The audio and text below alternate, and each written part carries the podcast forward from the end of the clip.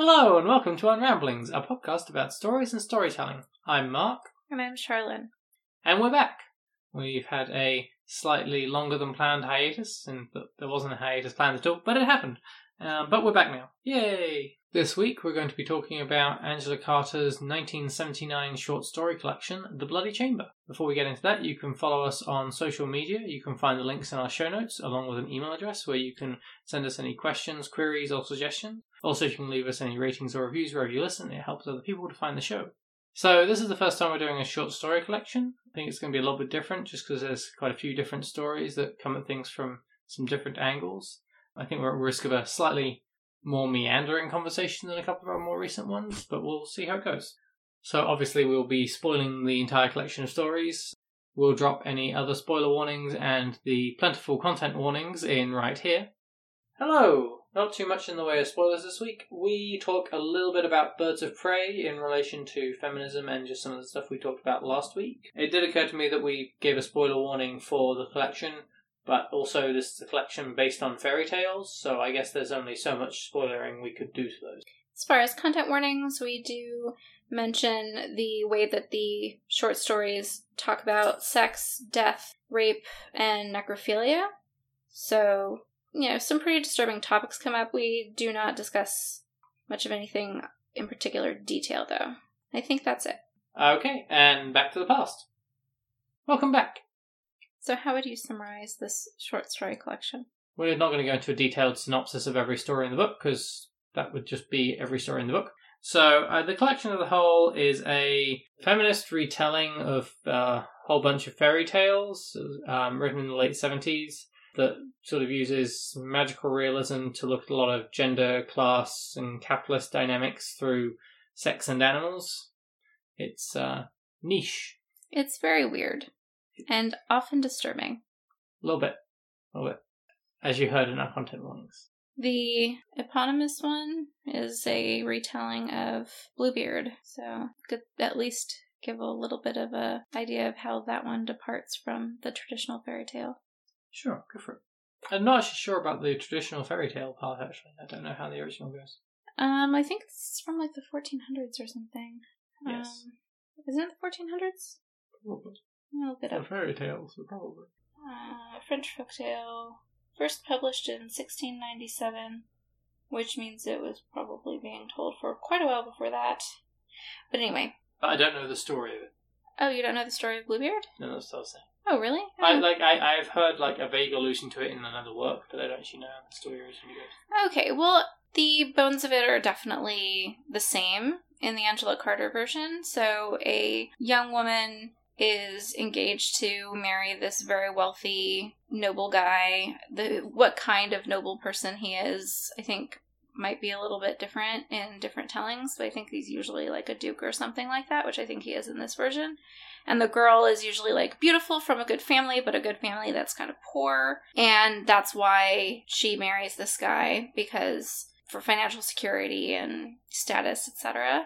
And the new husband, like immediately, very soon after their wedding, is going to go away for like a long trip and gives her all the keys to everywhere in the estate and says like she can open whatever she wants except for this one you know she can't go to this one small room opened by this one specific key. It's a privacy thing and show of her trust and her loyalty and her ability to obey him as a wife etc all that kind of stuff. And it's really a test of obedience basically.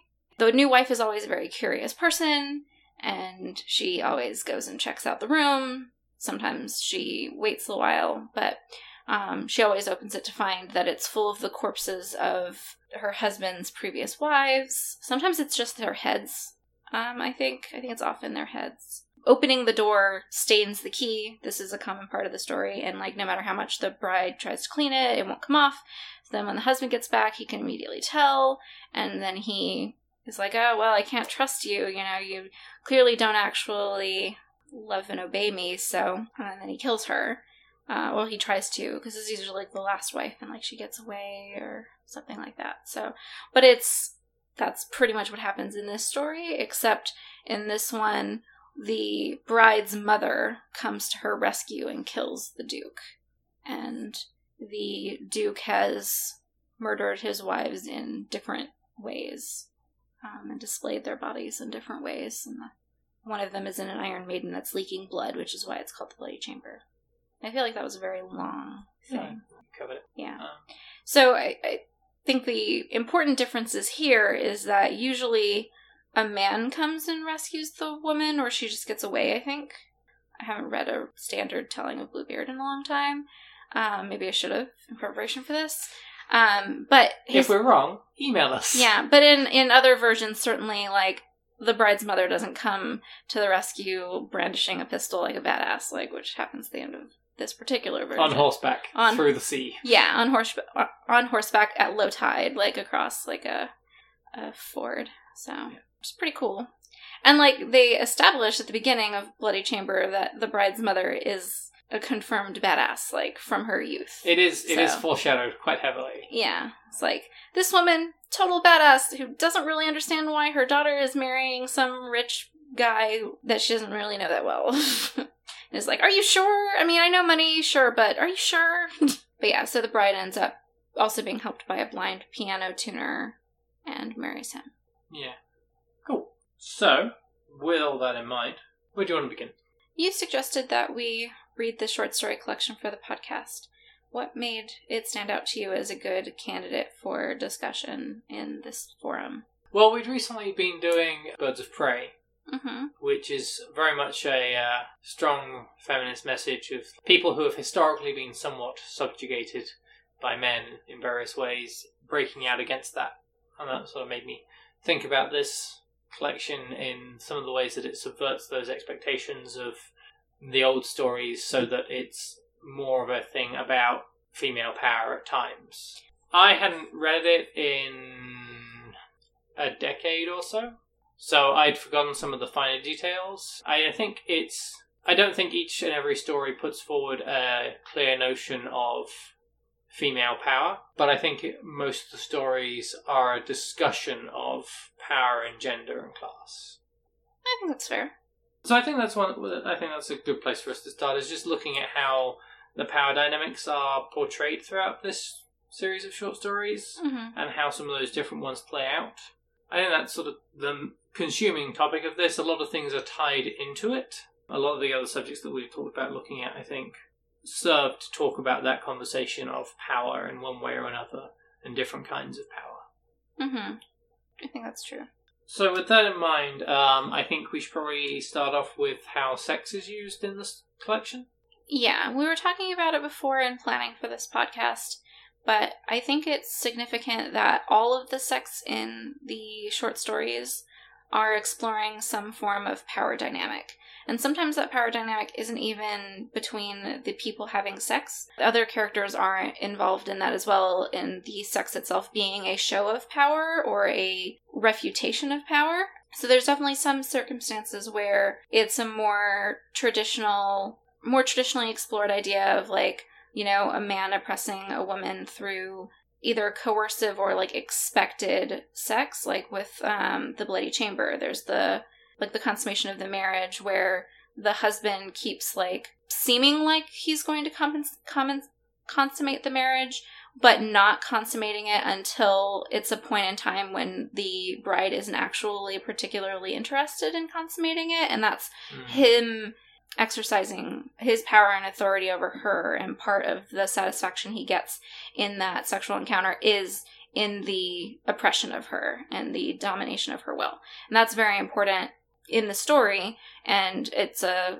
sort of it's sort of iconic of a larger theme of that throughout the story Yeah. and that's the sort of way we are used to seeing sex as an exploration of power but it also happens in other ways where sometimes it's women reclaiming their power through choosing to have sex and then there's the puss in boots story in which the sexual interaction is actually a way of asserting your authority outside of a different relationship Yeah.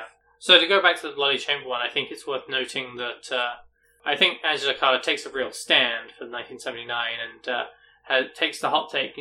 The Duke, or whatever his title is in it, um, does get his brains blown out at the end of the story. So I think that she's sending out the message that sex for the purpose of repression, bad. yeah Yeah? Yeah, We're good saying I, that? Okay. I agree with that, and uh, I think that I agree that she is saying that. I also agree that that is true. Um, yeah. Good. so yeah, but then there's like the I think it's the Tiger's Bride where the um, woman decides to go off and become a tiger, and part of that is becoming the mate of a tiger and transforming into a tiger. Um, and It's- it's it's very weird. I was Um, going to say it's less weird in the story. it's, not. It's not. And there, the one where the um, there's a woman whose her father loses her in a bet. That's the tiger. Is that the Tiger's Bride? Yeah. Um, where, but it, that in that one, the build up is like she asserts herself as an equal, and that's a very important part of that story. It's like a more reclaiming type of sexual story. Yeah, well, the tiger wants her to be subjugated to him, Mm-hmm. effectively. And she's in a position where the choices that are presented to her are you can do this thing, and or you can go back to your father who cares about you so much that he lost you in a game. Mm-hmm. And at that point, she's claiming, and it's not, as you say, it's not about the power of her and the tiger as much, Mhm. although there is an equality there, which is important. But it's about reclaiming power from her father as well. Well, it's about her claiming her own autonomy and her will, basically. Like, just because these were the choices presented didn't mean that they were the only choices. The choice that was presented to her was the tiger wants to see you naked.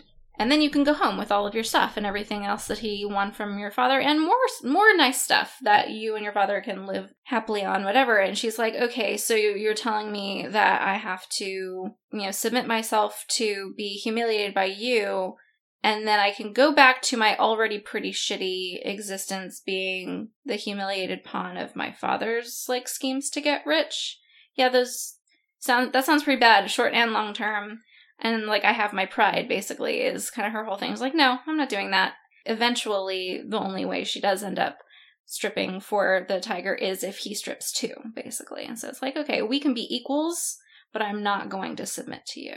You you presented a false choice, like imprisonment or humiliation, and I'm choosing neither of those things. We should clarify that the beast is wearing clothes in this story. Yeah, he is. Um, he is dressed up like a man. It is, I think it's a Beauty and the Beast story. It pretty much is sort of, except she. It doesn't really imply, doesn't really indicate that she loves him. Like that, the whole Beauty and the Beast story, like the beast has to be transformed by like the pure love of a woman, etc. Well, the beast isn't transformed in this. Exactly. That's the subversion, is that right she's she's the one- she's the one who decides no my role within human society sucks i'm not going to do that i'm going to cast off the trappings of humanity in this case clothes and human civility and yeah, conventions and run off to be a, a wild and free animal yeah. with an equal partner We'll come back to that when we're talking about beasts and capitalism as well. yeah although interesting note with the tiger's bride tigers are solitary creatures they come together to mate and then they live solitary lives Huh. so if she's becoming a tiger that mating thing is a very brief and targeted interaction and then she's going doing her own thing I, I do question how much Angela Carter might have known about tiger mating habits, but sure. i don't know i think it works very well with the story because there's not really much of a like emotional connection between the woman and the tiger before or after she becomes a tiger. Like she runs off with him, but then like there's nothing that we see after that, and it doesn't seem like she's particularly attached to him. So I, I feel like it would be well within the person we know through the narration's like character if she had the freeing experience of running off and becoming a tiger and then lived her solitary existence with the exception of brief mating like forays. Um, you mentioned Puss in Boots and Right. So going back to the whole like the sex in these stories, which is a very consistent theme in the story. I think sex plays an important role in almost all of them, if not all of them. Um, is that their power is always there somewhere. And when we were talking about that, you were like, "Well, I don't know about Puss in Boots. Like that one's really good with consent and stuff." And I was like, "Yeah, the people who are actually having sex, they're they seem to be equals and like equal participants in the sexual encounter, but the sexual encounter between the humans is in a large way like sticking it to the oppressive husband of the bro- of the woman. freezing. You know what I mean though? It's like you think that you've got your wife on lockdown and isn't going to be able to cheat on you, and despite the fact that you spend very little time with her and are impotent and can't satisfy her sexually yourself, well, joke's on you. We're finding a way to assert ourselves um, and our will, despite your attempt at oppressive dominion of this woman. Yeah. So there is still that power play involved. Right. The the sex itself is still a power move. It's just not a power move between the two people having sex. Yeah. I think that uh, the sex in all the story, the stories all contain sex, or they take contain a notable lack of sex. Like what? I think the Lady of the House of Love. I thought there was sex in that one. No, she um falls in love with him, Mm-hmm. maybe, and then she cuts herself, Mm. is startled by it, and faints, and he ends up drinking her blood, like uh, in kissing Mhm. it better, Mm-hmm. which I think makes her human. Okay. Um, but then he like sleeps on the floor, oh, right. Yeah, you're right. and then when he wakes up in the morning, she's in her chair and dead. Hmm Angela Carter makes a I don't know. She makes a big deal about mentioning that the young man in that story is a virgin, Yes. and that makes him invulnerable to like the predatory nature of the vampire. And so, even though there isn't sex, as you say, like the as you say, the lack of sex is very important. Both that he has never had sex before and that they don't have sex. Instead, the like tender administration ends up killing the monster. yeah. Um, it's a, a killing with kindness situation, like literally in that story. Yeah. I mean, it's also a story about non toxic masculinity, right? Like, Mhm. this is a young man who is home from war and going to go back to war. And that hasn't diminished his capacity for compassion. And he's a nurturing and Yeah. healing person.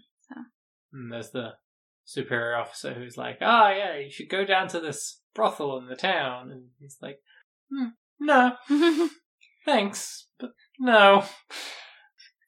Yeah, and I do think that's also important too, is it's not for a lack of opportunity that he's a virgin. Like he's made that choice himself, like of his own will as part of his character. Like that's not something he needs to feel like a man or happy with himself. Just going down the list, I don't remember whether the werewolf does. Wolf Alice doesn't. Have sex in it? Mhm. Um, no, I don't think so. I Which one's the werewolf? I don't remember. It's a very short one. Oh, it's just the short story where it's um she gets attacked by a wolf and cuts off its paw, and Yeah. then her grandmother is missing her hand. That's the um Red Riding Hood Yeah. subversion. Um, so so there are three stories that don't contain sex, but Yeah. mostly um, there's a fairly consistent. I think those three all much more strongly use wolves as a metaphor for masculinity and capitalism rather than exploring power through sex. We'll come back to talk about Wolf Alice on that because I'm not sure I agree with you on that point, but otherwise, yes, Well, which one is 142? Is that. that's the Company of Wolves. Yeah. And the Company of Wolves and the Erl-King I want to talk about next to each other Yeah. because I think those two have some parallels with the girl going to the beast, as it were. Mm-hmm. So, like in the Company of Wolves, the protagonist kind of like is trapped with the werewolf, and there's a whole load of wolves around, and joins the pack effectively. Does that make sense? Mm-hmm. Like, there's the implication that they then sleep together. I don't think it's explicit in that one. Which is an interesting comparison to the Erl-King, where she goes to him for a while, but then you get the point where she realizes that all the birds in cages are girls that have done the same thing before and have been trapped by him, Mm-hmm. and kills him. Kills him. The Erl-King, I think that one to me just sounds like the like the trap of civilization and like the trap of capitalism Yeah, and of being seduced by the security and the attention, but ultimately realizing that you are building your own cage okay. and like Yeah. walking into a constrained existence that you don't necessarily realize. I think debt really comes to mind with that one to me. Hmm. Um, because there's a lot in the, especially modern life where it seems like we're constantly being sold this idea of debt as being an inevitable thing that you need to take on in order to have anything approaching like a normal or desirable existence. But then it ends up trapping you in ways that are very far reaching and very hard to get out of. Yeah, I, uh, I, I, we- I think it makes sense for us to move on to talking about beasts and civility and capitalism. Um, Mhm. I do just want to say before we depart from sex, I think it's Mhm. important to note that these stories all contain sex, some of which is described somewhat graphically, Mhm. but also all in like, correct me if I'm wrong, fairly aggressive, not like erotic ways in any way. Like, I don't think yeah. anyone is reading this and taking pleasure from those. it's scenes. it's kind of like the scene in Birds of Prey where Roman is making the guy cut off his friend's dress, where it's yeah, it's done in a way where like you know that you know what's happening, and it's something that could be written in a titillating way, but it's not. It's more descriptive and not that it's more descriptive because I guess stuff that is written erotically is also descri- descriptive, but yeah, it's not it's not written to be titillating or erotic. It's written so that you know what's happening, but it also so it's making other statements about what's happening and what place the sex has in the context of the story rather than being actually a attempt to explore like a sensual experience yeah. Um, if that makes any sense Yeah, and I I would say that some of them are I mean the word aggressive sprung to mind before and like some of them are like traumatizing events for the individual, mm-hmm. but I still don't think in a way that I don't think they're written in a way that anyone can enjoy them. And I would say that in thinking about there's a book called Dirty Work by an author called Julia Bell, who I had a class with or heard give a talk at one point, and it's about girls who are human trafficked and Mm-hmm. sold into sex work. And this book very carefully doesn't contain any sex scenes Mm-hmm. because when she was doing research for it all, she found that there are communities of people who are looking out for documentaries on it and stuff because they get off of the information that is provided. and Which didn't is- want to feed into that Yeah. yeah Which is gross. It is. It is gross, and I'm glad that she was conscientious about not being a market for that. Yeah. So I, I I'm not an expert, but I don't think that these scenes would play into that. But they still managed to get across the horrific nature of some of it. Yeah. I mean, even the things that are consensual aren't described enjoyably. Yeah.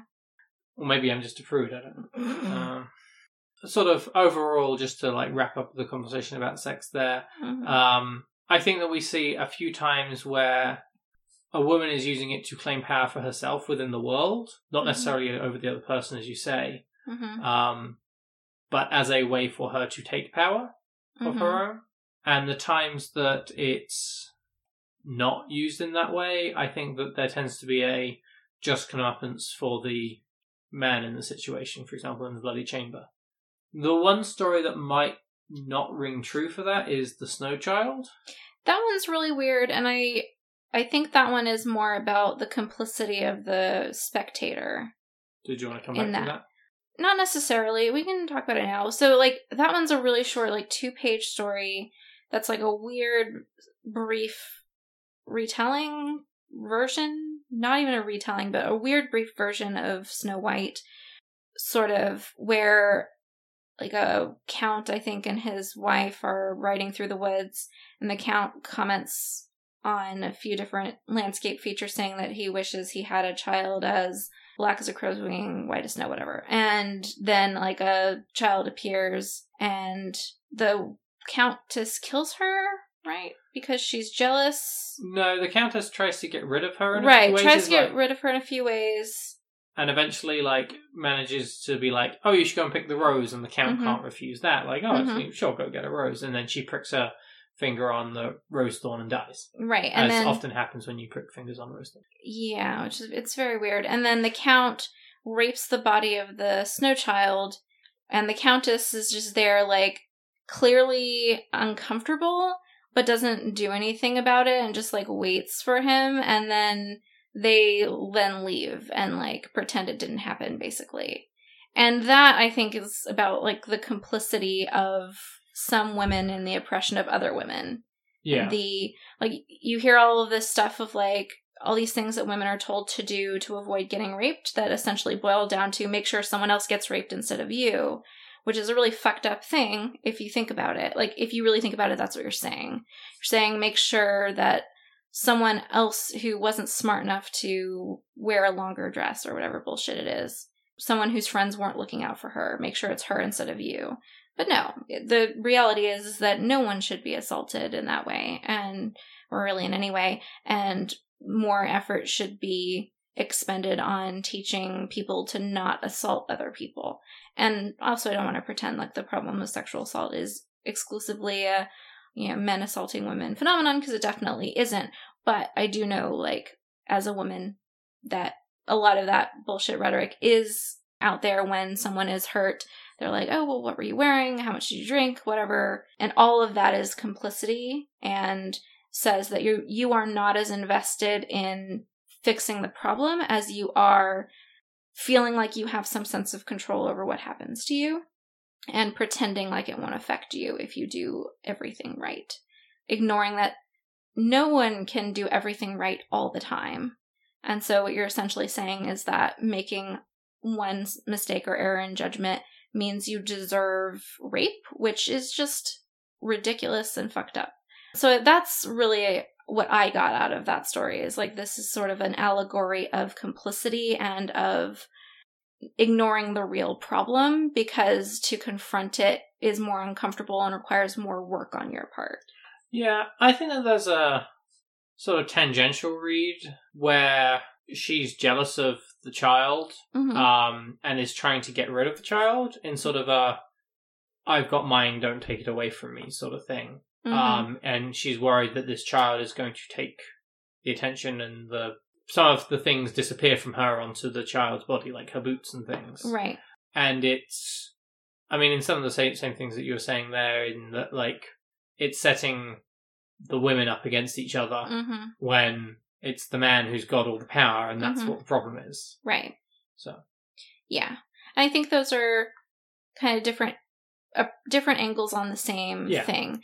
It's yeah, we shouldn't be dividing the oppressed people against one another because that just plays into the hands of the oppressive actor in the situation. Unfortunately, that's the oldest trick in the playbook of oppressive groups is pit the oppressed group uh, uh, of in oppressive groups because unfortunately that's the one of the oldest tricks in the playbook of oppressors is to divide the oppressed against one another so that they can't form a united front and actually challenge the authority. Yeah, well while we are talking about men and like patriarchy in these stories i did have a quote that i pulled out where i, I really felt like angela carter is talking about men and patriarchy some of the thing i was talking about sort of like with the snow child but um you are always in danger in the forest where no people are. Step between the portals of the great pines where the shaggy branches tangle about you, trapping the unwary traveler in nets as if the vegetation itself were in a plot with the wolves who live there. I'm gonna skip ahead a little bit. If you stray from the path for one instant, the wolves will eat you. They are as gray as famine, they are as unkind as plague. And it's that same idea I was talking about before, where it's like if you, like, where the world is a trap for people in oppressed categories. In this case, it's more of an exploration of women. The world is a trap for women, where if you make one wrong wrong move, you get all these messages that you deserve whatever happens to you, and what you say is interpreted as flirtatious. What you're wearing is interpreted as too sexy or whatever. It's your fault if something happens to you, and you should have been more careful. And also this characterization of men as wolves who will attack if given the opportunity, which is pretty uncharitable characterization of men and really just supports a lot of toxic ideas that I, then I think some men try to live up to because it's tied into these other ideas of positive or of approved masculinity, I guess. Um, similarly, there, like on the next page, that long drawn, wavering howl has, for all its fearful resonance, some inherent sadness in it as if the beasts would love to be less beastly if only they knew how and never ceased to mourn their own condition. There is a vast melancholy in the canticles of the wolves, melancholy infinite as the forest. that mourning for their own irremediable appetites can never move the heart, for not one phrase in it hints at the possibility of redemption. Grace could not come to the wolf from its own despair only through some external mediator, so that sometimes the best will look as if he half welcomes the knife that dispatches him. So, that whole passage, I think that's actually about men. And there's some like man hating feminist angle in there in terms of casting men as having irremediable appetites and not in any way capable of redemption, at least not on their own, needing someone else to mediate them from to stop being horrible horrible people i guess and like predators but there's also this idea of like men being sad about being predators and maybe wanting to not be predators but not knowing how. And I think that has a lot to do with some ideas of toxic masculinity where men are taught to judge their manliness by their sexual conquests and things like that basically and physical strength and brutality and ability to be a badass and all of that stuff. But it's also pretty damning again because it's saying like that men can't do any better than that even if they want to unless someone else helps them. But on the other hand, I can kind of see that argument because people in general don't really become better without any intervention at all. Like, if all of your circumstances and, and influences remain the same, nothing is going to stimulate any change in your perception or in your values. It's through the interaction with people who have different values and different experiences, those mediators, that you can become a less toxic person and be more compassionate and understanding of other ways of being. Mm. So, in some ways I think it's it's pretty harsh on men, but in other ways I can kind of see some of the statements that or some of the messages that could be read there. Um, although it, I I think maybe the worst gut punch part is sometimes the best will look as if he half welcomes the knife that dispatches him. And this is like this idea that a good man wants to be put out of his misery mm. um, of having to live as a man in our society, like recognizing the unavoidable privilege of that position and the oppressive nature of the role of men in our society, and like would find it a relief to be relieved of it, which is very sad, but also I don't know. There's a lot there. Well, especially because which story is that one? Um, I think it's in the second to last one. It's page 142 and 143. Yeah, Company of Wolves. Yeah.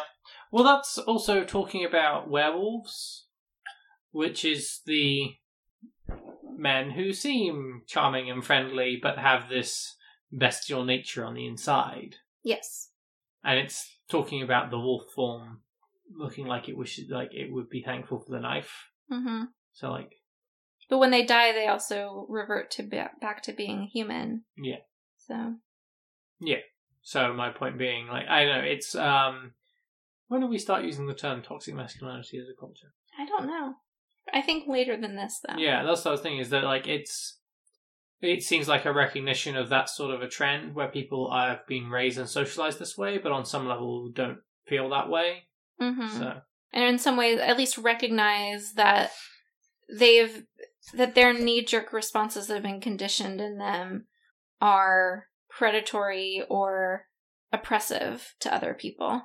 And yeah. they don't want to be bad people. They don't want to be someone that other people are afraid of or intimidated by. Uh, they want to participate with other people as equals, but they don't really know how because all of their behavior or socialization is geared toward getting the upper hand in a social situation and being in this like alpha male role where they're being respected and and are intimidating.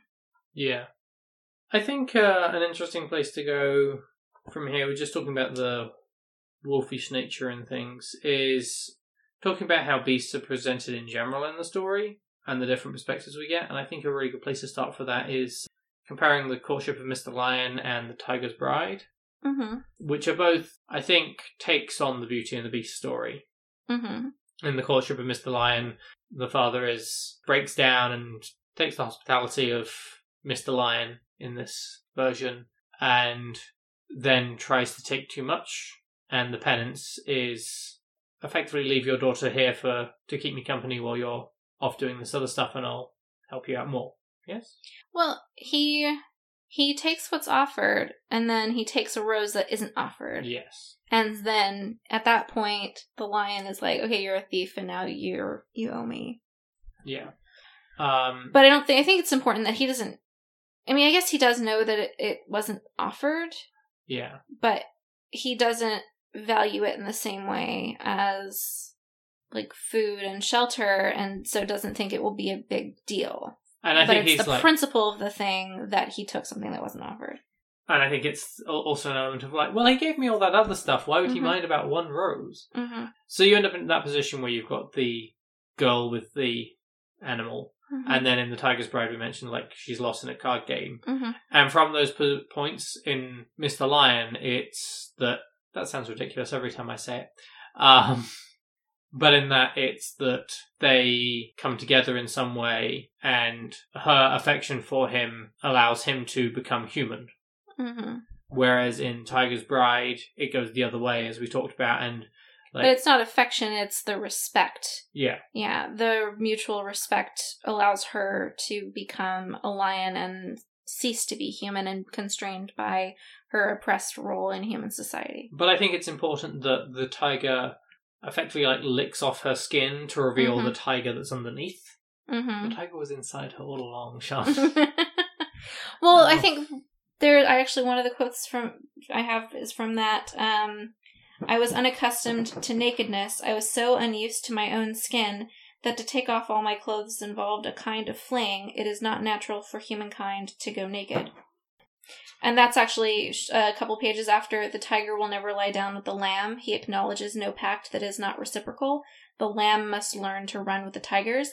That to me spoke of the whole like idea of like women having to kind of play men's game to get respect. But but yeah, back to the flaying part. Yeah, it's that it's unnatural. I, I also feel like that's in some ways a commentary on the socialization of women. That it's not. It doesn't come naturally to someone who's been socialized to be subservient and humble and always giving ground and giving space to assert themselves and you know take on their own like will and power and desires in society and to assert themselves as an equal yeah, and um, it, it's the Tiger's Bride is effectively the if you can't beat 'em, join 'em game. yes Whereas the Courtship of Mr. Lyon is much more of a i can change him yes. Well, she can apparently um, Mm-hmm. in this story.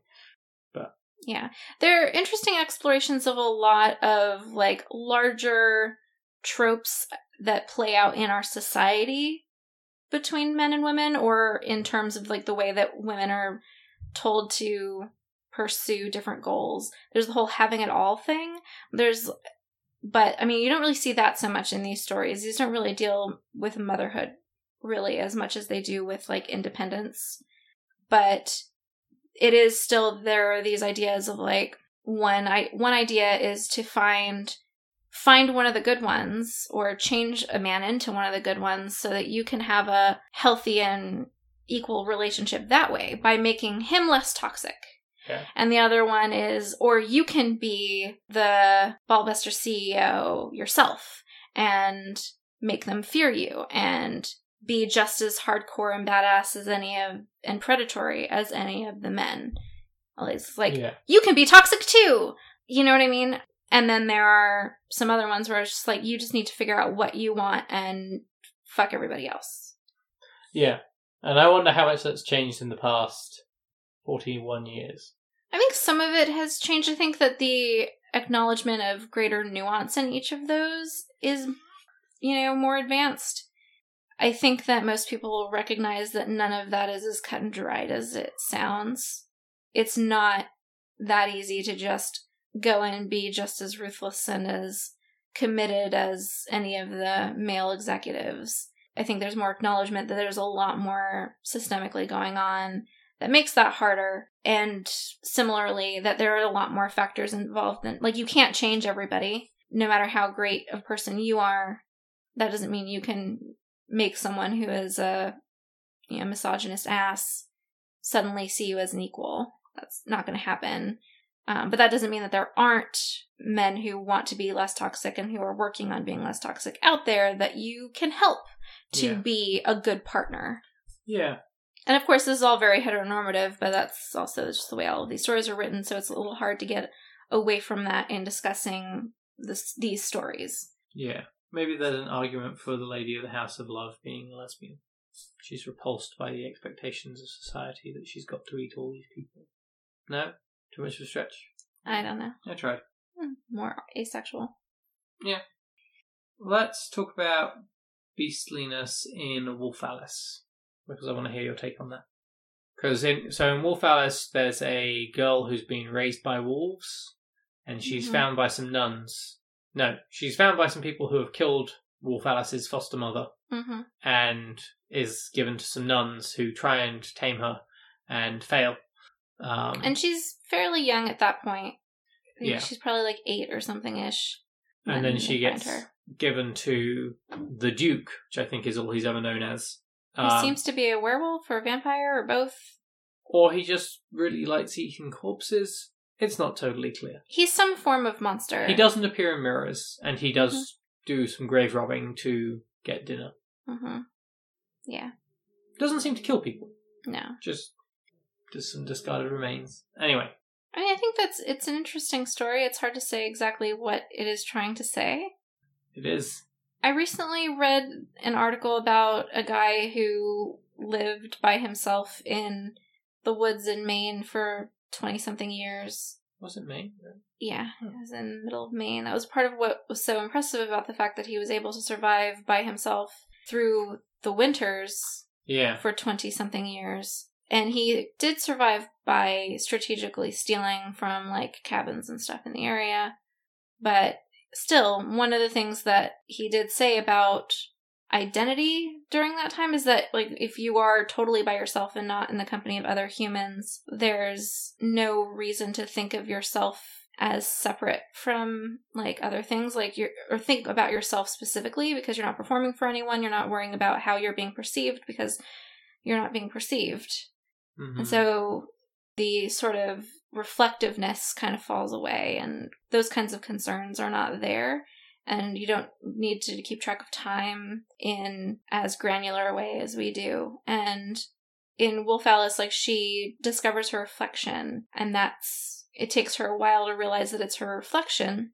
But before that point, she doesn't even really have any awareness of what she looks like or how any of her actions might be perceived. Everything is in the context of like utility and sensation and necessity, but just existing as a creature.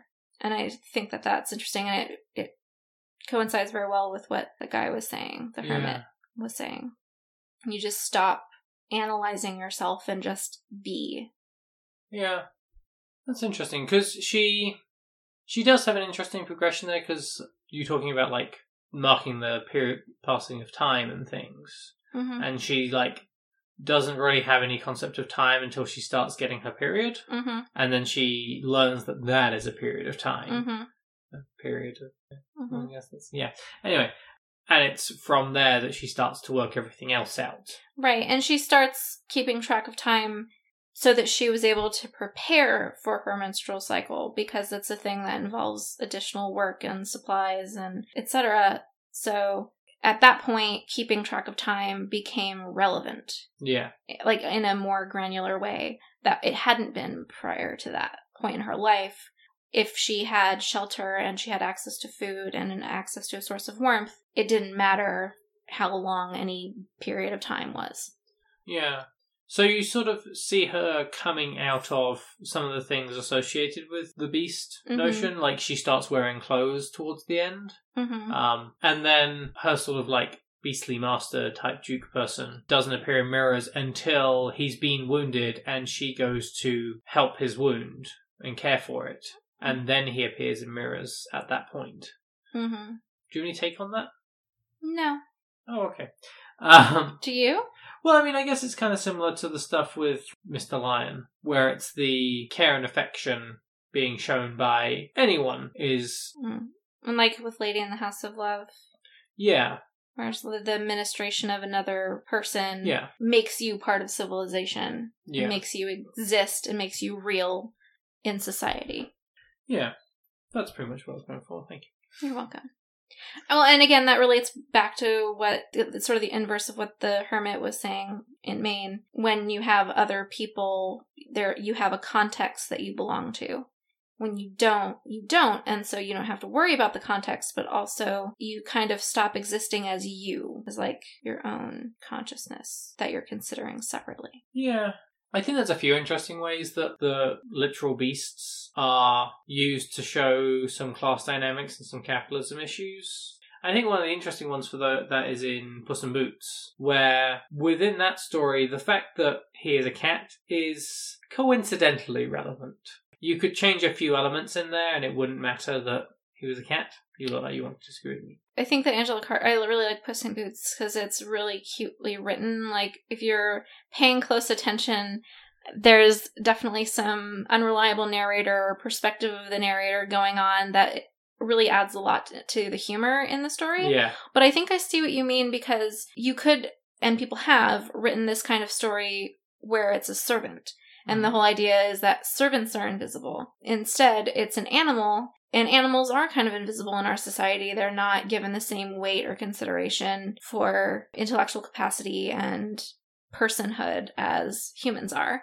But that's also the same thing that happens, unfortunately, with people in serving positions, you know, the help, you know, who Yeah. become sort of invisible and are treated and thought of in some cases like they're not as smart as other people or not and definitely treated like they're not as important as other people or as worthy of being worried about it's like the the man who's trying to cut his wife's contact with anyone off doesn't care that she has contact with a cat and has a servant like a a maid Yeah. So at that point, like, I mean, uh, they say, like, are those the class things that you were talking about Yeah, precisely. It's that the use of the cat in that image is, in its own way, making its own comment about that class system that's in play there. hmm But it's also showing the power of servants and the overlooked people, or the overlooked, in this case, cats. Um, but the you know the overlooked parts of a household. Uh, or parts of an organization that make sure a lot of things happen and are an entry point into change, like to making things different. Part of how you get a place to start unionizing is by getting people who are interested in unions or work for a union to work somewhere to tell people about the reasons that you should have a union and they'd be beneficial for you to get people aware and interested to mobilize them. And that's by putting someone in that position of in those entry level roles to talk about it and spread the word and spread the information and get things get the ball rolling. Yeah. Um, I think that there's a sort of similar situation with the Tiger's Servant in The Tiger's Bride, almost in a different direction. With the Tiger's Bride and her going off into the wilderness, then, like, in that story, the beasts are those who are free of this faux civility and things. Mhm. Like, the humans that you see in that story aren't nice people. No. The animals aren't great either, to be fair, but I don't think anyone in this book's really a great person. Um, The mother who comes and rescues her Yes. daughter in the bloody witch chamber. That's the- that's she's awesome. Like she's the best. but his servant is A monkey. a monkey, which is the closest thing in that world to a person. There's the sort of automaton maids hmm that work there. That the household literally sends off an automaton that looks kind of like her to be her in the world. hmm I really love that actually, like as a commentary, because it's that like this is what society really wants women to be. Is just a little automaton that does what's expected and what's you know what they're told to do. Yeah. I actually had a quote about the automaton. I was a young girl, and therefore men denied me rationality just as they denied it to all those who are not exactly like themselves in all their unreason. Had I not been allotted only the same kind of an imitative life amongst men that the doll maker had given her? About the automaton that looks like her. Yeah. And I just I just loved that. I thought Yeah. it was really great. And I feel like that's such a brief comment as well. Like Mhm. it's sort of that, and then it's on to something else. Well, that whole story, like the protagonist in it, is very reflective and very clear about the shitty and oppressed role she has in society and how society wants her to be less than she's capable of being. That society cannot handle her being on an equal footing with men in society. Yeah. And she's stubborn and, you know, is not going to make herself less than she is because other people want her to. Yeah. Or a tiger wants her to. Tigers are people too. Well, no, they're not. In That's this- sort of the point of in this story, he really wants to be people, or pretends to be people. Um, I think that the other interesting ones to talk about for beasts in relation to sort of society and such are going to be the Company of Wolves, with how the wolves are in that. And then also, you had started to say some stuff about the Old King earlier. I don't know if you managed to finish it. What was I saying about the Erl-King earlier? About capitalism and making your own cages and debts. Yeah, I mean, I think I covered that pretty well. I mean, I think we all know what that looks like. Okay. It's just remaining okay with, or, you know, continuing to go along with that and not imagining or fighting for any better state of existence. Seeing a lot going around now during the coronavirus pandemic about how Oh, if you're listening to this from the future, by the way, it's the coronavirus. Hopefully, it's not still a thing.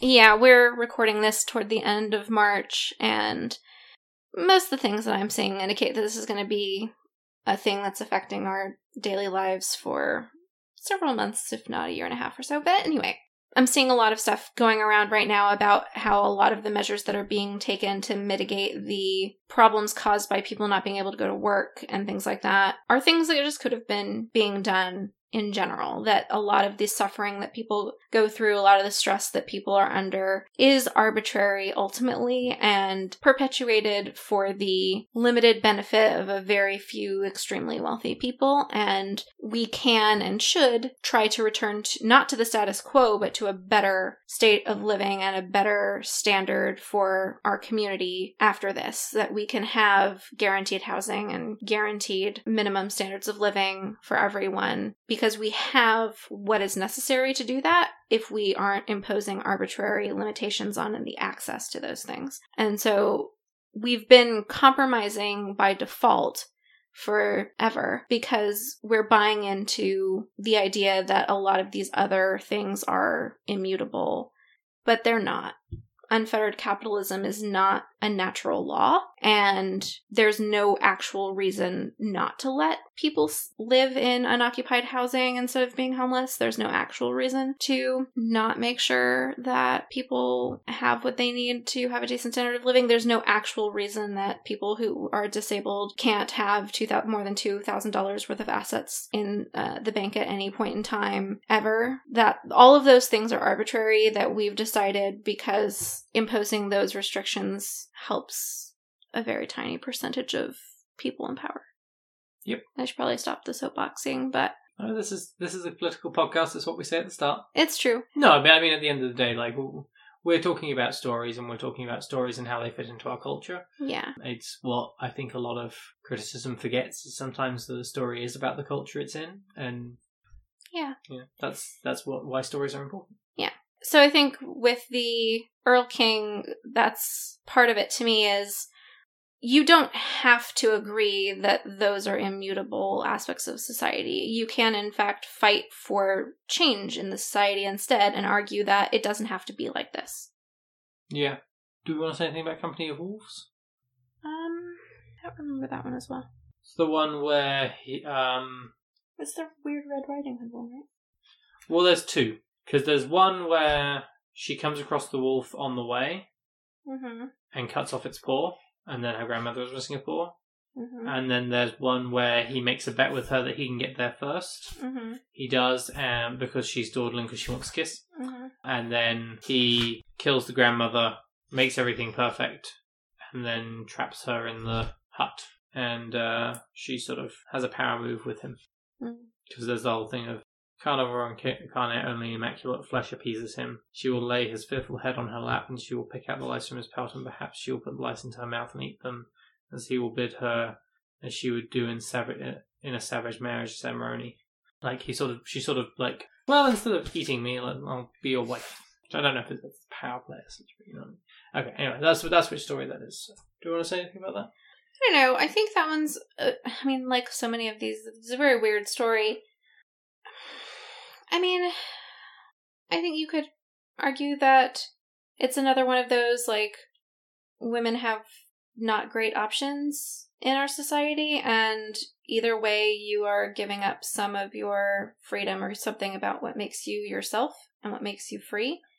If you're trying to play by any of the rules that men expect you to and our society expects you to. Yeah, I feel like it is another one of the uh, if you can't beat them, join them ones. Yeah. So It's like you you have to play by their rules, or at least all the messaging you get tells you that's what you have to do. yeah. So before we go on to talking about a few of the sort of storytelling elements that I wanted to touch on, just sort of how they function and how they affect stories, um, which we may have hinted at already, but we'll do it a little bit more explicitly. I want to just take a moment and see, like, can we? We talked the other day about the collection and said that it, you couldn't really say, "Oh, Angela Carter is saying this," because there are so many stories that take slightly different tacts. Tax, tax. I'm the one with sailing certification.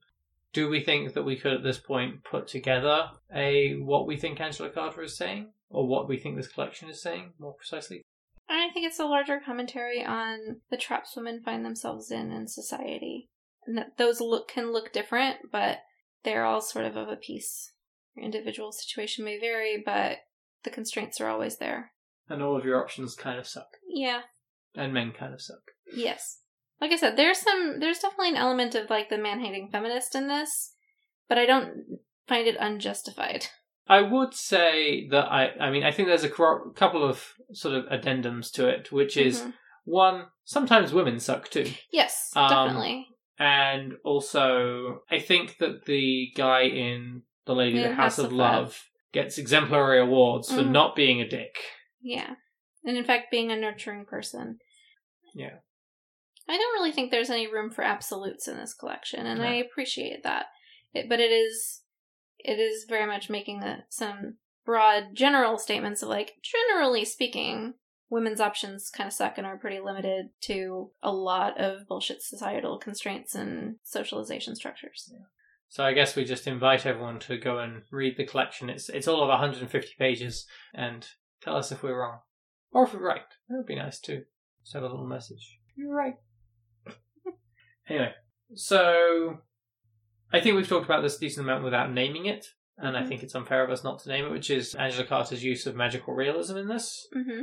So magical realism, for anyone who's not familiar, is effectively where you have a realistic setting and then you just introduce things that are bizarre and unbelievable, but continues to treat them as though that's fairly normal. That's just the thing that happens. Oh, that guy looks kind of weird. Oh, it's because he's a tiger in a suit. That's what it is. Gotcha. Yeah, and like I was thinking, I think Bloody Chamber itself, the only magic in it is the key Yeah. that turns red and can't be cleaned, and then all of the red goes to like a little heart shape that the husband presses on her forehead, and then that's like an indelible mark for the rest of her life. There's literally no other magic in the entire story other Yeah. than that. And that's just like this symbolic thing that's an important mechanism in the story for him to know that she opened the door. But otherwise, you don't actually need any further magical stuff in there. Yeah. Sort of keeps it being more about the people. And it's like you, when you get, I don't know if I've mentioned this on the podcast before, it's going to start sounding like I'm a huge fan of it. There's the film In Time with star actor Justin Timberlake in the lead role. But it's a science fiction story that opens with a narration that says, hey, this is how this world works. Don't worry about why. And moves on from there so that they can tell a story in a world that works like that without having to spend all the time explaining magical realism allows Angela Carter to just say, In this world, a tiger can wear a suit and a mask and play cards. Don't question it.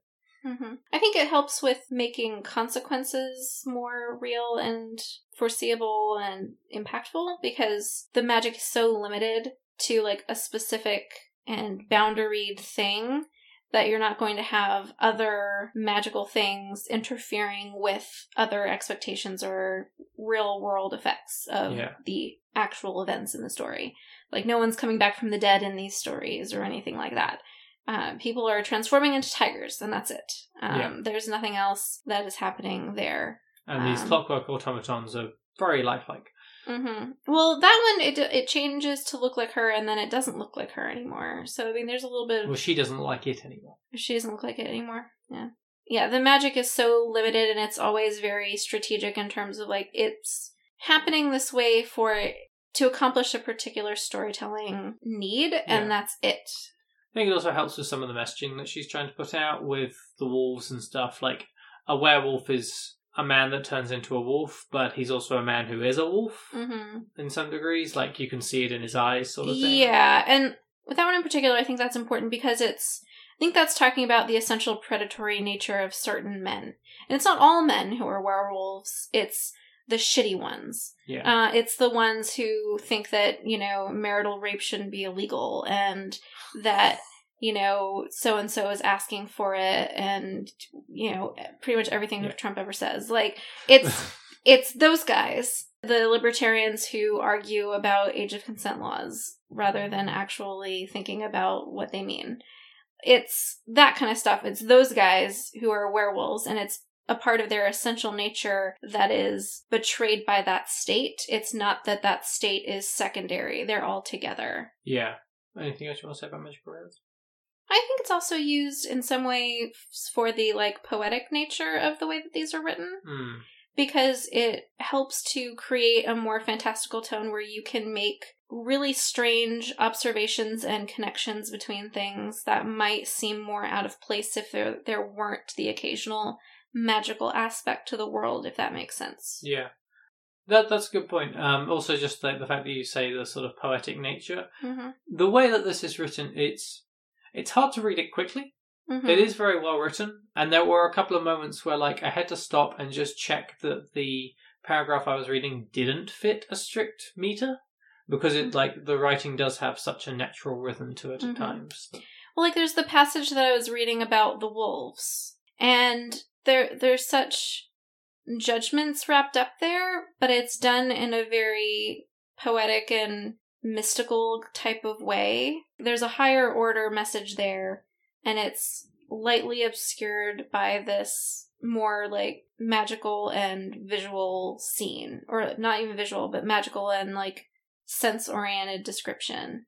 Yeah, um, that would feel more out of place if it was a strictly just like short stories that didn't have any magic in them, where it was just talking about people and places and like historical inequality and stuff without the like allegorical help of the magical elements that are used.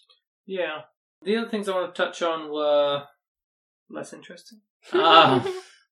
I think that this is uh, one of those times where, like, I think each of these stories could only be a short story. There, I think there's a couple which are a couple of pages and could be a little bit longer, hmm but there's certain things that you can get away with in the short story form that you couldn't get away with for a novel. To some degree, things like suspension of disbelief. hmm I think that there's certain things that, like, we go, okay, sure, for two pages. But around page 50, you'd be going, but what about Yeah, it, they would start to break down. but also you can do a lot more with unlikable characters. It's much harder to get someone to commit to reading a entire novel about someone who is just kind of annoying or whiny or kind of an asshole. Maybe I could read a um, read a novel about Puss in Boots in this situation. Actually, maybe maybe I'm wrong, but um, but otherwise, it's you get a little snapshot and you can use those awful characters to get far enough to make your message, hmm and then that's about it. Yeah, I would Um, agree. Particularly with the unlikable characters thing. I just- I don't think people have the patience for all unlikable characters for a really long time. And then by unlikable, I don't mean like bad people, because you can have likable bad characters. Yes. Just like shitty ones where you're just like, you just suck. And my feelings about, and there's no thing that I like about you know, the experience of being in your head or Yeah. observing your actions. Which talking about being in people's heads is sort of into the last thing that I wanted to talk about, which is um, it's interesting how well she can get into some characters' heads and some characters' voices. Puss in Boots is a really great example where it's sort of you can very much imagine him like telling you this story. Like uh, if if you, even if you don't go and read the collection, just go and read the first couple of pages of Puss in Boots, Mm-hmm. just because it's this like a guy who is telling his own folktale Mm-hmm. about himself. He knows it's he knows that this is a great adventure story. Like Mm-hmm. he's standing on a table in a bar somewhere Mm-hmm. and telling a group of rat people. Like that's Mm-hmm. in my mind at least. I mean, he's a cat. What do you Mhm. expect from him? The one other thing I did want to talk about with the short story form is that you do manage to get these snapshots, Mm-hmm. and several of the stories seem to abruptly end, Mm-hmm. and you're just like, oh, oh, oh, we're done. Okay, cool. And it helps with some of the ambiguities, and you just sort of left to work the story out. But there are also some which start very abruptly, and you're just like thrust into a world. The one that I was thinking of in particular, the one that I was thinking of in particular was uh, the Lady of the House of Love, Mm-hmm. which opens with, oh good god. She also uses some very long sentences, but it starts with. At last, the revenants became so troublesome, the peasants abandoned the village, and it fell solely into the possession of subtle and vindictive inhabitants. It sounds more like the end of a setup Yeah, rather than an opening line. You know, it's like once upon a time there was a kingdom in which this thing happened.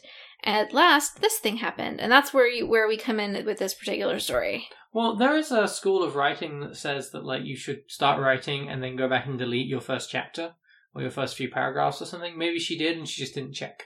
Mm, could be. So I think that touches on most of the main points that we want to talk about.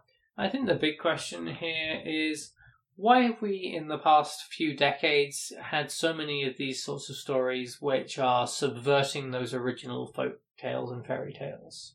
I think to answer that, you have to look at the purpose of these kinds of stories in human society. They are a form of social control and conditioning.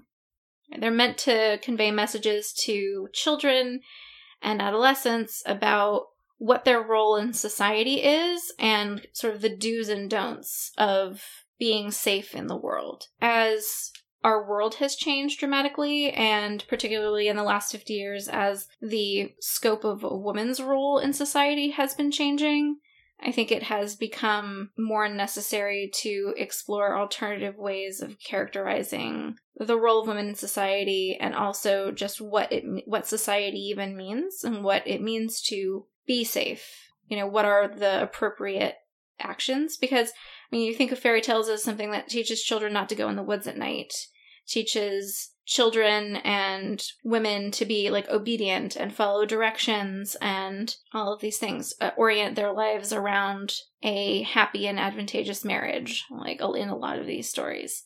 But a lot things have changed in the world since then, um, since the points that most of these stories kind of came into the form that we really know them in. Yeah. Does that make sense? Mhm. And so I think that they're like folktales have always challenged certain ideas. Like there have always been types of stories that are like, don't be greedy, don't be unkind, listen to the beggar, take care of the crone. She might be a powerful witch who can help you later. But also, just don't be a dick. also just yeah don't be a jerk but for women it's you know be virtuous which means celibate basically be sweet and humble but those aren't the messages that people are getting as much anymore we're now being encouraged by our society to be independent and seek our own destiny and assert our equality particularly as women in our society and also but still to not be heartless Mhm. so it, I think, has triggered looking back at some of these messages and some of these ideas and trying to retell them in a way that maybe also is more compassionate to some of the villains that are now in a more similar place that we are finding ourselves in as people and as women in society in particular. Yeah. I mean, essentially, because times have changed, and so we're looking for the things that have guided us as we've developed to change with it. Yeah, it's the thing of like if you go back and look at some of the Disney films, we go, is that something we want to teach our children anymore? Right, exactly. That's why Frozen and Brave are so much different than Snow White and Cinderella. And Moana as well. Yeah. yeah More stories about going out and being your own person, and less stories about wait, just wait around. A guy will come along soon enough, don't worry. hmm There's one of the quotes that I had from from the first story from Bloody Chamber, like literally page three. I was forced always to mimic surprise so that he would not be disappointed. Hmm. Um, and then page 18, the presence that, even when I thought myself most in love with him, always subtly oppressed me. And so there's these ideas that if you're reading between the lines, if you're, if a woman now is trying, who, with all of the messages of like, be independent, know what you want, make the decision based on what you want to do, whether not what other people want you to do, looks at a lot of these stories in like their older forms it would be a, a set there would be a diminishing of like trying to make yourself small enough to fit into this role that someone else has made of being the damsel in distress who's waiting to be rescued you know being the person who follows directions even when they don't make sense and it works out in the end because that's what a good girl is supposed to do. Whereas now, in this, in those particular lines, there's this acknowledgement that those kinds of limited roles have always limited women's potential. And now we're allowed to say that and recognize it and encouraged to recognize and push back against that. Yeah. Cool. I'll go for that. Do you have anything different to say in response to the big question? Like, why do you think we are revisiting these stories and retelling them and subverting them like this? No, I mean I think it's it's partially that just times have changed. I think partially it's it's a reclamation. Mm-hmm. It, it's as you say, like I know the people telling the stories have changed. The people who were able to put the stories down in written word Mm-hmm. when they were first written down and popularized more were largely men.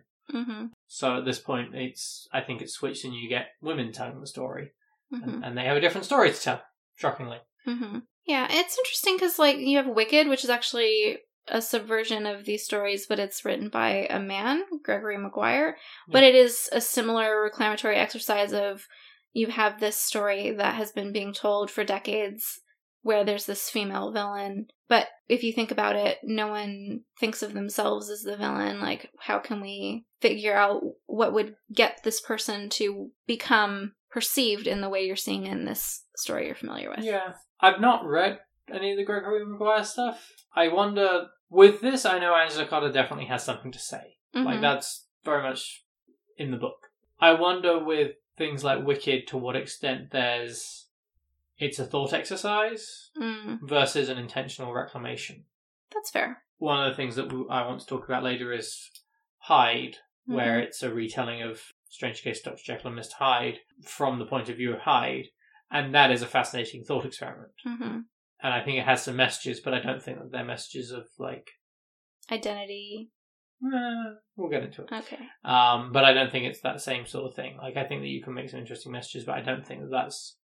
I don't think the recasting of the villain is serving the same purpose there um, as it is here. In terms of like a reflection of social changes. Yeah, it's more calling into question how society functions. hmm But yeah, so I think that's a good answer for the big question. But I think the bigger question is: we clearly both have a favorite character. Who's the worst character in the book? We should say our favorite character is the mother in Bloody Chamber. She's awesome. I was yeah, mo- the mother and Puss in Boots. It's a close up. Ah, see, so do we have the same favorite character? I'd forgotten about the mother for a moment. She's awesome. She is. Gets less screen time though. She's still really cool and very well characterized, both at the beginning and at the end. Mm. Okay, well they can tie for it. They're very different characters. They are very different characters. Who's the worst character? I think the dad who loses his daughter in a game of cards and then like is continuing to like gamble and be really happy with the additional stuff that the tiger sends him in exchange for his daughter. Like that's pretty horrible. And then like doesn't really notice the difference when his daughter's replaced by an automaton. I mean, he's the worst. That has a music box as its ch- in its chest. Yeah. That plays a little tinkly melody all the time.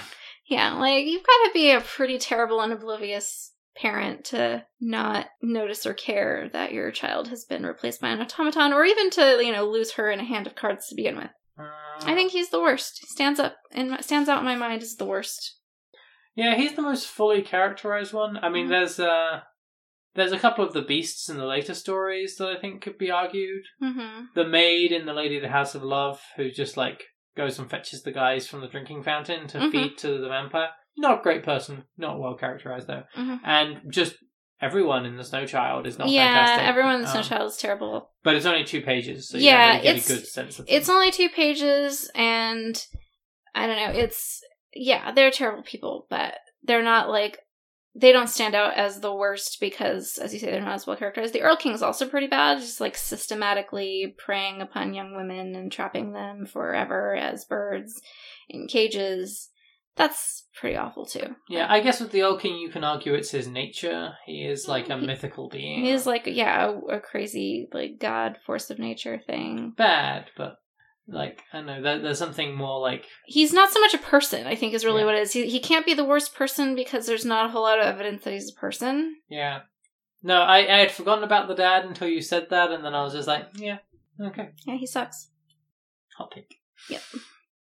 I mean gotta say the duke and bloody chamber are also pretty terrible True. Yes. like courts and like wins over these beautiful creative women tests their curiosity which he chooses creative women so he has to know they're going to have some curiosity of spirit and then murders them that's also pretty awful yes. I mean, we should clarify by saying that this one guy is the worst does not mean that like Yeah. everyone else is ter- terrible. I think what makes him the worst for me is because like you have an obligation as a parent that is clearly not being upheld here. Like it's a dereliction of duty beyond even the moral failing. it's a betrayal. Yes, thing. exactly. It's a betrayal of what he owes to his daughter.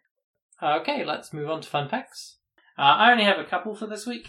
So, people might be familiar with a film called The Company of Wolves.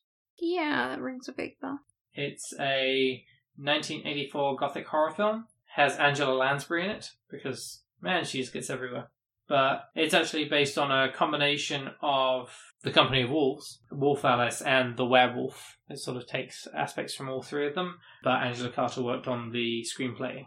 Oh, neat. So Angela Carter actually, well, no, notably she uh, was twice married. She did divorce one person, which may comment on some of it. I don't know. Angela Carter actually died quite young, at the age of fifty-one. She had lung cancer, so she died in nineteen ninety-two.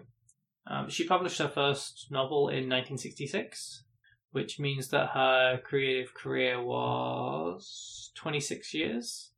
In that time, she published nine novels um, five collections of short stories, and one that was published posthumously, three poetry collections, two dramatic works, five children's books, four non fiction books, including The Sadeian Women and the Ideology of Pornography, worked on two translations, two film adaptations, five radio plays, and worked on two things for television.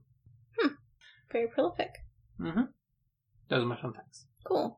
I have one. It's just a definition that I thought was kind of very appropriate. In the Bloody Chamber, when the bride asks her husband what the room is that she's not allowed to go into, he says it is his enfer.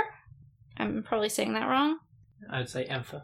His enfer, which means, which I'm probably saying wrong since it's a French word, which means literally hell, like inferno, but it also means um, a dangerous or pornographic collection, usually of books. I just thought that was very appropriate for the story. Yeah. Well, there is like the pornographic book that he has in there somewhere as well. Not in it's not in the Not in the actual chamber. room that has his dead wives in it. Yeah. It's like in his library. One of the she pulls up off a book that doesn't have a title and it's a pornographic book. And he comes in and is like teasing her about having found it. And she asks him about the room and he says it's his or whatever you Yeah. whatever you call it. And so it's funny because he's in some ways referring he they're in the library that has his actual pornographic books, but it also kind of gets at the idea that is very much alluded to that like he gets sexual gratification from tormenting and torturing and killing his wives. So it the room where their dead bodies are also is sort of his horrible, dangerous pornographic collection. Museums and like national libraries and stuff will often have a collection like this Um, of like it's like they're like banned books and pornographic works and manuscripts and things. So that's kind of neat. But I just thought that was a fun fact. I think that we do need to give a general shout out to Angela Carter's vocabulary. Mm-hmm. Um, there was a decent quantity of me googling words to remember what they meant. There was a couple of times that she slipped into the maybe you learnt this word and you just wanted to use it as much as possible. Mm. Um, I did not before now know what a catafalque or catafalque was. I have seen that word before, but I forget what it means. It's a stand you put a coffin on, or like a raised up coffin type thing. That makes sense. I didn't have much use for that word until Yeah. I read this book. It appears in more than one story. So Mm. It's in Bloody Chamberlain and Lady of the House of Love. Mm. Anyway, any other fun facts? Nope, that was it. Okay. Once again, you can find our social media in our show notes, or you can just search us online. We actually come up. Website comes up and everything. It's great. You can also email us at unramblingspodcast at gmail.com and tell us if you have any comments, questions, or suggestions, or anything else you have. Now, in case you haven't looked us up on social media, as you may have guessed, I'm not going to be at Jordan Con this year because it's been canceled due to obvious reasons, you know, coronavirus uh, cancellations. Um, so if you were looking forward to meeting slash talking with me at that event, sorry, but you're welcome to email us or message us about podcasts and things that you find interesting or want to ask about. And she will be there next year, so if you really plan ahead, Maybe if you read the series really fast over the next year, you could go with me. see how much time I spend quarantined. yeah. Once again, please do rate and review us wherever you listen. It does help other people to find the show. Also, tell your friends about us. Bully them into listening to us. We're, we're charming and lovely, really. Um, and on that note, I think we should probably leave it there. Thank you for listening to Unramblings. We hope that you will join us next week.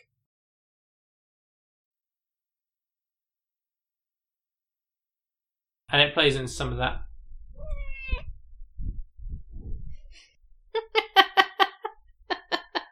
Hi, Shadow. Can we help you? hey, It is probably getting on towards your lunchtime. You're probably right. Do you think you can be quiet for like 20 minutes? Just chill out there?